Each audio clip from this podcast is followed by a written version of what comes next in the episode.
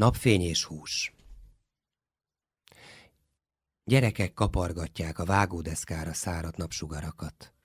Testvéreikre pöckölik megdésmál csillagok morzsáit. Piszkálgatom fogaim közül elharapott szavak maradékát, egymás mellé rendezem, ami lenyelhetetlen. Talán így te is, én is meg tudjuk emészteni. Vagy legalább ott van bennük az Isten. Nincsen. Ahogy a befejezetlen imákban sincs ott, és ahogy te sem vagy ott a félig bevágott ajtó elmaradt csattanásában. Kavargatom a félkész levest, és azon gondolkozom, mi lesz. Ha befejezném, az illata úgysem csábít vissza. Ha letépem a gázrózsát, szaktalan íztelen lé marad. A gyerekek így is úgy is felnőnek. Őket a csillagok érdeklik, meg a napfény, meg az evés. Mindezt elfelejtik, ahogy minket is. És ha mégis ugyanebbe a folyóba lépnek, kagylóink nyomait követve, az nem azért lesz, mert mi félbe maradtunk, hanem azért, mert van olyan, hogy félbe kell hagyni a főzést. Be kell csapni az ajtót, össze kell szorítani a fogad, bent kell tartanod a levegőt, és lenyelni a lenyelhetőt. Egy idő után pedig talán nem minden haszon nélküli átgondolni, érdemese helyetted Istent keresni. A folyók hordalékában és a konyhaasztal maradékai között. Vagy befejezni recepteket és imákat, amiket még akkor vertek belénk, mikor csillagokat csentünk a spájzból, és áttetszőbb volt a napfény, mint a hús. A család, a párkapcsolatok problémái, a működésképtelen és mérgező kapcsolatok dinamikája, a személyiség hasadásai mind központi problémái Pál Dániel Levente költészetének a Családon belüli erő címben benne van minden, ami a 80-as években születettek nemzedékét, és így a költőt is foglalkoztatja. Olvassuk a kötet főszövegében látható méltatásban, úgyhogy ez a cím valóban kiváló ahhoz, hogy innen induljon az interjú. Amikor eszembe jutott a cím, és ezt elárultam pár barátomnak, emberek azt mondták, hogy ez az év címe, tehát ez annyira teli találat, pont azért, mivel ha kimondod azt, hogy családon belüli erő, automatikusan mm. hallod azt a folytatást, hogy családon belüli erőszak, mm. ami állandóan szembe jön, akár írott, akár szóbeli, akár vizuális módon, akár művészektől, akár egyre több vallomás miatt, hogy hál' Istennek egyre többen elmerik ezt mondani, akár híres emberek, és akkor ennek más értéke van, akár nem híres emberek, és akkor a maguk körében, vagy akár nagy nyilvánosság előtt névvel vállalva éltem ezt-azt, meg láttam ezt-azt, sokkal több történetet hallottam elbeszélőktől, azért a korábbi könyveimnél az egy tudatos módszer volt, hogy gyűjtöttem, interjúkat csináltam, beszélgettem, leültünk végig egy délutánt, és megjelent egy csomó olyan helyzet, amikor egy nagyon vékony hártya választja csak el a családon belüli erőt és családon belüli erőszakot. Ezek azok a helyzetek, amit dramaturgiailag alkotóként meg lehet fogni. Amikor nem tudod, hogy mi lesz a következő pillanat.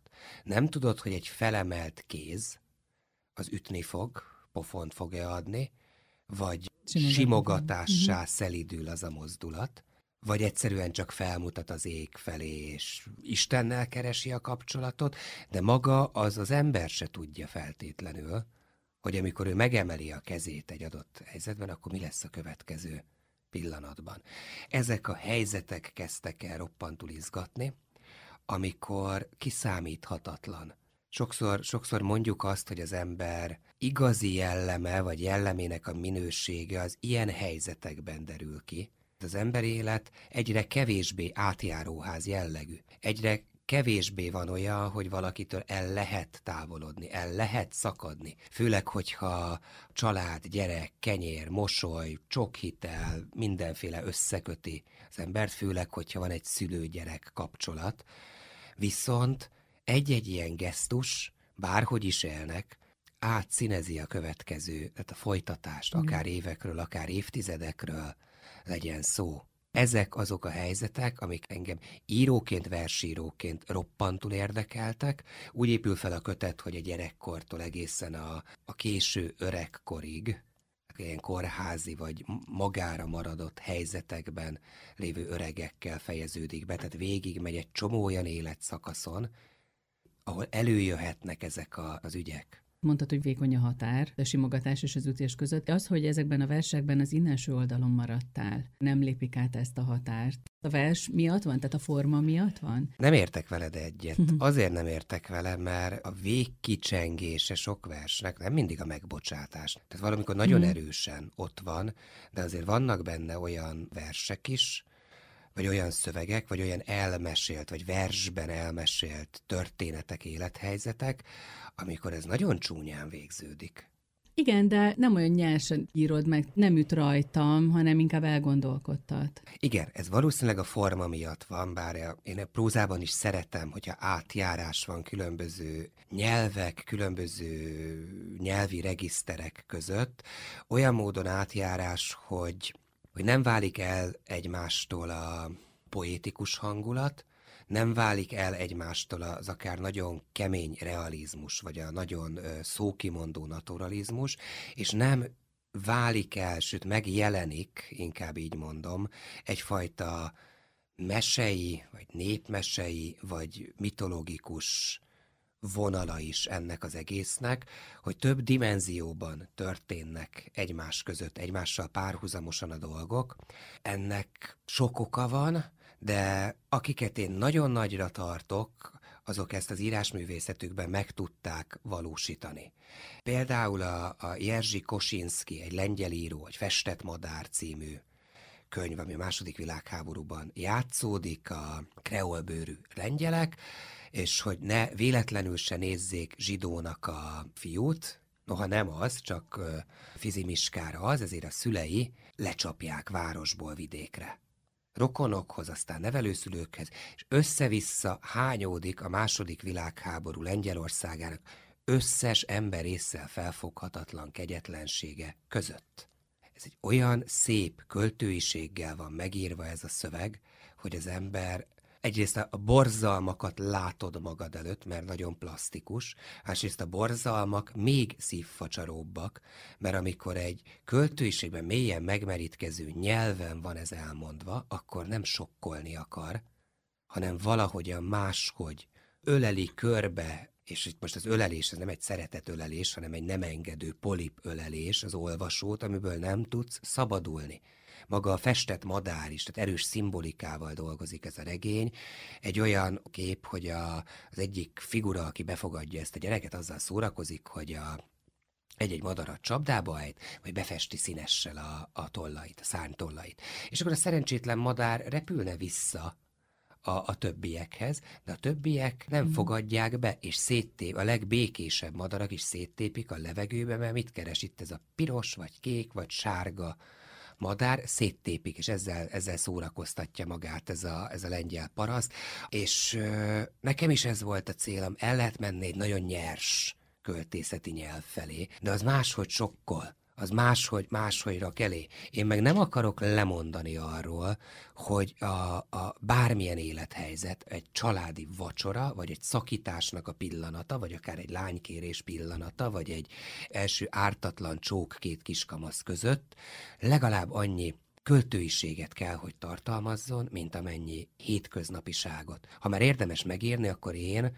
ha már költészettel foglalkozom, akkor a nyelvvel tudom sűríteni a, helyzetet. A nyelvvel meg úgy tudom sűríteni, hogy egy nagyon precízen kiválasztott szóhasználat, egy belerakott ö, játék, és most a játék alatt a költői teknét értem, hogy az jambikus, vagy nem jambikus, vagy rímelés, vagy el vannak dugva a rímek, Tehát egy extra, egy nyelvi extrát tudok hozzárakni, ha már vers, akkor nem csak entereket üdök időnként, hanem többet, és hogy egy olyan fajta sűrített szimbolikát is, a precíz szóhasználat mellett, ami egyrészt elgondolkodtat, másrészt meg hatalmas dimenziókat tud kinyitni egyszerre. Van például egy veszekedés, egy házaspár veszekedése, és te azt írod ebben a versben, hogy az utcán koppannak a szavak, és valaki a végén fölkiabál, mikor fejezitek már be. Erre értettem azt, hogy nem látjuk őket, nem tudjuk, hogy ott mi történik a szobában, csak kívülről látjuk, vagy halljuk, visszük magunkkal tovább, és gondolkodunk rajta. Pont ebben a versben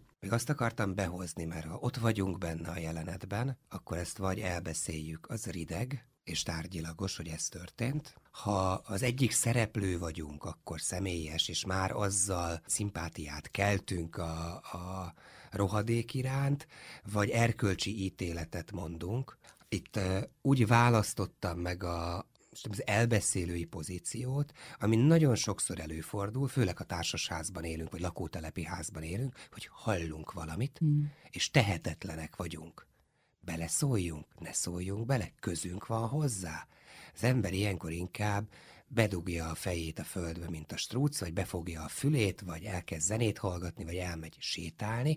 Ritkább esetben tesz egy rendőrségi feljelentést, de annyiszor van ilyen, hogy kívül vagyunk a helyzeten, mégis akusztikailag bevonódunk abba, hogy a szomszédok hogy élnek. Mi az mm. ijesztőbb, amikor halljuk az üvöltözést, vagy amikor annyira csöndes, hogy már nem is halljuk. Mm. Ha halljuk, akkor legalább megvan az, hogy a végén a tragédiát is halljuk. Ha visszafajtott csutogással ölik egymást, akkor a késnek a sziszenését sem fogjuk hallani, csak napokkal később tudjuk meg, amikor lekordonozzák. A... Volt a nyolcadik kerületről írott egyik könyvemben, van egy olyan jelenet, ezt nagyon sokan ki is ragadták, és számon is kérték tőlem, akár olvasók, akár nyilvános formában, beszélgetésen vagy, vagy interjúban, hogy a buszon utazó egyik fiatalember látja azt, hogy felszáll egy fiatal házaspár, egy, egy bunkó férfi, meg a babakocsis nő. És akkor látja, hogy a férfi előre felszáll, és a nő meg ügyetlenkedik a, a babakocsival, vagy a buszra felrakja. És a fiatalember segítene neki, hogy akkor udvariasan, és erre rá ripakodik a férfi, hogy így hagyod békén az én feleségemet, és akkor végül a fiatalember, aki a, novellában egy ilyen jó nagy darab sportos valaki, az, az játszódik végig a, a jelenetben, hogy a férj kötekedni kezd, hogy mi van, nézed, meg akarod kapni? A nő azt próbálja csitítgatni, hogy így ne, nyugi, csak segíteni akart, a fiatal ember meg ö, ott van a helyzetben, hogy akkor most ö, felvegye a kesztyűt, vissza, visszaszóljon, vagy kivonuljon belőle, nézi őket a busz egész közönsége. És akkor végül én úgy, úgy zártam le a történetet, és pont ez ébresztett sokakban kifogást vagy kétséget, hogy sokszor nem szabad segítenünk. Meg van tiltva, hogy valakinek a magánéletébe, a privát szférájába, akár a legjobb szándékkal is belenyúljunk. Miért nem? Mert aki segít, az addig van ott, amíg segített.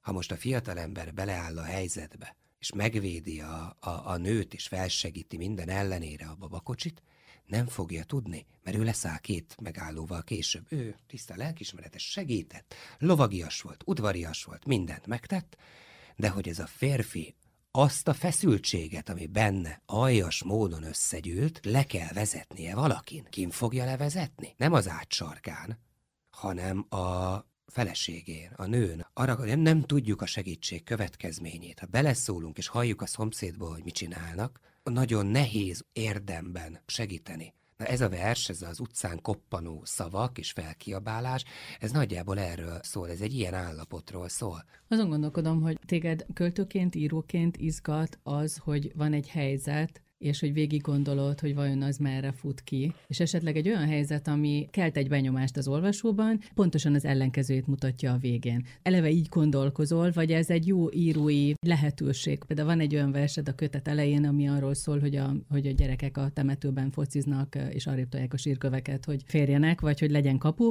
és tehát az emberben rögtön ott van egy hum, csoda tiszteletlenség. És aztán olyan dolog felé vezeted ezt a verset, hogy ez egy vágyott helyzet lesz. Vagy egy másik másik egy idős nénit látunk, aki kicsit nevetségesé válik a kóchajával, és, és megmosolyogtatóvá, ahogy megpillantjuk, és aztán a végén eljutunk az ő haláláig, ami dobbenetes. És nem, nem egy versben csinálod ezt, de most, hogy hallom, valószínűleg ez neked fontos Hát csak irány. ez, csak ez izgat. Látunk egy helyzetet, csak erősen benne vagyunk, tehát egy erős atmoszférájú helyzetet, és hogy sokszor az előítéleteink mondanák azt, hogy ebből mi lesz. De nem az lesz. Nagyon sokszor benézzük, pont azért, mivel előítéletesek vagyunk. Mennyi minden réteg jelenhet meg, akár egy olyan pici jelenetben, hogy a sírok között fociznak a, a gyerekek. Kinek a sírjai azok? Hát az egy falu, ez egy kicsi hegyi falu. Egyébként bárhol lehet ilyen. És akkor bejön az a gyerekkornak a, vágyott világa, hogy amikor még megtehették és szaladtak végig kacagva az utcán, és bejön az, hogy kiknek a sírjai az. Ja, hát az őseik sírjai. Hát miért fociznak ott? Nem ők találták hanem az apáik is itt fociztak. Tehát teljesen természetes így együtt élni a halottakkal. Ott van a mm. gyerekkornak az elvesztett, visszavágyott paradicsomi állapota, ott van az, hogy akik felnőnek, azok elmennek majd innen. Sokkal szomorúbb, ha már nem játszanak ott a gyerekek, mert egyszerűen elfelejtik az őseiket. Ugye ahány olvasó, annyi féle kötet. Ebben a könyvben eljutunk a szerelemtől, uh-huh. egy kapcsolat nehézségéig, és, és ahogy mondtad, a halálig is. És aztán van olyan vers, amiben egy közös imát próbálnak uh-huh. a szerelmesek. Ez megerősíti a kapcsolatot, ha van egy közös ima? Egészen konkrétan ültünk a Piránban, de hogy ez egy valós dolog? Igen, Komolyan? és előtte pedig mindenféle templomokban is, ami útba került templom, azt megnéztük, és akkor láttunk egy, egy oltárképet, hogy uh-huh. Szent Anna mint Jézus nagymamája. És akkor elkezdtünk ezen, ezen fantázni, milyen izgalmas, hogy mindenki a, vagy a Jézus Krisztushoz imádkozol, vagy az Istenhez imádkozol, vagy a Szentlélekhez imádkozol, de katolikusoknál Máriához imádkozol, mint a Jézus anyjához imádkozol, ennek nagyon sok kultúrtörténetben, meg az egész katolikus egyház történetben nagyon sok vonatkozása van, hogy ez egyszerűen nő, anya, stb. És hogy mennyire érdekes, hogy ott meg is jelenik és szent lesz az ő anyja is. Tehát van egy nagymama is, van Jézusnak egy nagymamája, és egészen más hangulatú tud lenni, és tényleg ültünk a tengerparton, kértük egymás után a gin tonikokat, és elkezdtünk azon azzal szórakozni, hogy milyen lehet egy, tehát próbáljunk csinálni egy imát Szent Annához.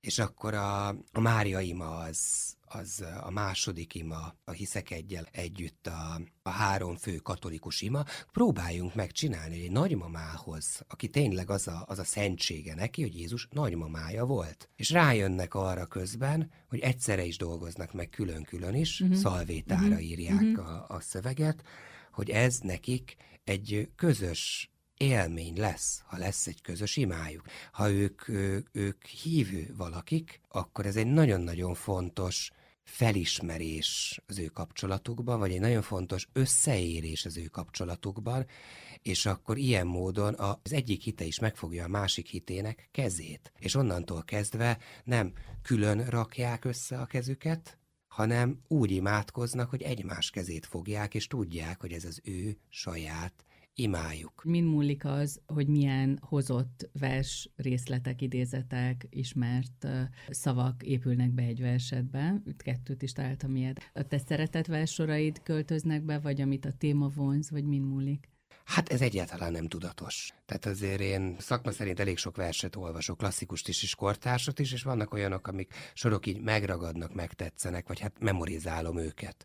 És ez egy ugyanolyan, ugyanolyan eszköz, hogyha megidézek egy szöveget, akár egy átvett rímmel, akár csak egy tipikus szókapcs mm. kiviszi át a szerelmet. Mm. Mindenki tudja, hogy ezt valaki valahol már leírta. Az vagy nekem, mhm. mint testnek a kenyér. Tudod, hogy mhm. valaki már valahogy leírta, és rögtön nincs is meg, hát ez nem egy Vágó István műsor, hogy így honnan származik az idézet, és akkor mindenki tudja, hogy a, az egyiket Nagy László, a másikat William Shakespeare írta, hanem valahonnan visszacseng valami, Egyébként így popszövegek is, tehát számoknak a sorai is akár előfordulhatnak. Ez azért annyiban tudatos, hogy én tudom. Tehát a kezdő költők tipikus hibája, az enyém is az volt, hogy annyira sokat túlolvasta magát, és még nem volt hangja. És ezért észre se vette, hogy használ olyan dolgokat, amiket ő összeolvasott. Ez akkor kezd el jól működni, amikor az ember tudatosan tudja, és el tudom dönteni, hogy kiviszi át a szerelmet. Amit egyébként, mint kiderült, az Nagy László is csente, de ez egy másik történet hanem mert akkor megidéződik valami, és akkor azért van egy olyan felfogás is, hogy bármilyen vers, az nem önmagában létező dolog, Egyrészt igen, mert akkor is ott létezik, amikor valaki elolvassa, vagy valaki felolvassa, vagy valaki elszavalja, és akkor is ott hat, de a, a minden vers az a teljes korábbi költészet történettel egyfajta dialógust folytat, egyfajta párbeszédbe kerül. Ha én írok egy szerelmes verset, vagy írok egy gyászverset, vagy írok egy bordalt, akkor az az összes többi bordallal, akár öntudatlanul, párbeszédbe kerül. Én vagy leírom ugyanazokat a közhelyeket, akár azért, mert nem ismerem a korábbi bordaloknak a kikísérletezett közhelyét, és nekem pont ugyanaz jut róluk eszembe, mint sokaknak előttem, akár valahogyan ezt meg tudom csavarni, ki tudom facsarni, tudok rajta változtatni, más hangulatot tudok hozzátenni. Ilyen módon, aki, aki rengeteg verset olvas, mert szereti őket, vagy mert, mert ez a foglalkozása, ezt a párbeszédet is érti az egészben. Tehát nem lehet úgy a Borges mondta, hogy nagyon véges számú metaforával dolgozik. Nagyon ritkán születik egy-egy olyan új ötlet, amit valamilyen formában valaki nem írt hmm. már meg korábban. És akkor ennyi. Tucatnyi metaforát ír újra és újra a komplett irodalom, és nagyon ritkán van olyan, és nem is az a célja egy írónak, hogy valami olyat találjon, hanem az a célja, amit addig valaki nem írt meg, mert lehet, hogy totál érthetetlen lesz, nem véletlenül nem írta meg addig senki, hanem az a célja, hogy ugyanazokat mindig a saját erős nyelvén, a saját kulturális és mindenfajta kontextusába újrázni tudja. Uh-huh. Mert az lesz az az alapanyag, ami miatt mégis sokan olvasnak verseket. De egyébként a ciklus címekkel is így játszom, tehát a rémképek a kedély láthatárán, az kötképek a kedély uh-huh. láthatárán, Kemény Zsigmond. Az ártatlanság kora az egy 18. századi Franciaországban játszódó film volt, a kiüzetés a paradicsomból, az szintén egy erős referenciával rendelkező passióról, nem? És beszélve az egyetlen ilyen, ilyen mókás, az az utolsó ciklusnak a címe, ami és egyébként ez lett a Brazíliában megjelent verses kötetemnek a, az önálló címe is, mert nagyon tetszett a, a brazil kiadónak, hogy és a családon belüli erő az lefordíthatatlan bármilyen nyelvre, tehát ez csak magyarul mm. létezik, azzal, hogy erő, erőszak be tudja hívni. Ezt uh, Szabadstranda lété partján, minden váratlanságával együtt a, az idén megjelent braziliai verseskötetemnek végül ez lett a címe. A motivumokra beszéljünk még, mert az a jó, hogy egy kötet végén összesűrűsödik az emberben, hogy, hogy mi az, ami,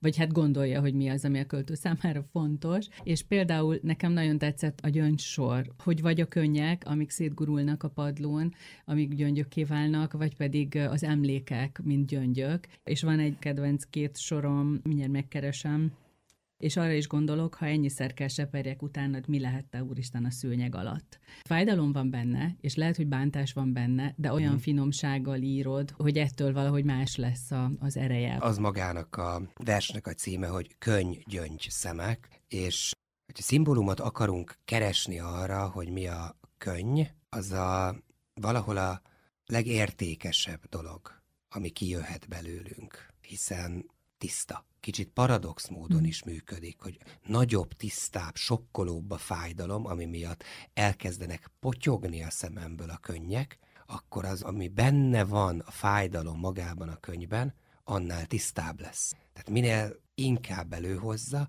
annál értékesebbek lesznek ezek a könnyek, mint a gyöngy is, ha nem kerül bele szemét. És ö, ezzel játszottam el, hogy amikor mínusz 20 fokban koppan a könnyed a konyhakövön, a mínusz 20 fok az a hirtelen lehűlés, ami körbeveszi, tehát egy veszekedésnek az elképesztő hidege, amikor valaki sír, és akkor már megfagy a könny az arcán megfagy, tehát az már egy olyan állapot, és akkor mint a gyöngyszemek gurulnak szét a megfagyott könny cseppek, és akkor be is hozok azért, tehát ez a játéknak a folytatása, hogy nagyon sok szólásmondásban előfordulnak ezek, és itt ezeket idézem meg, nem verseket, hogy mintha disznók elé szornád ugye gyöngyöt a disznók elé uh-huh. szor valaki, uh-huh. amikor így elpazarol valamit, ami értékes, mint a disznók elé szornád, úgy potyog szemedből a vállalt áldozat.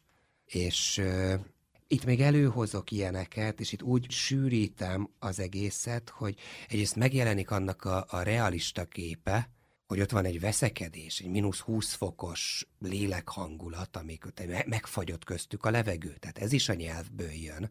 És akkor ott van a másik, hogy a problémát a szőnyeg alá söpörjük.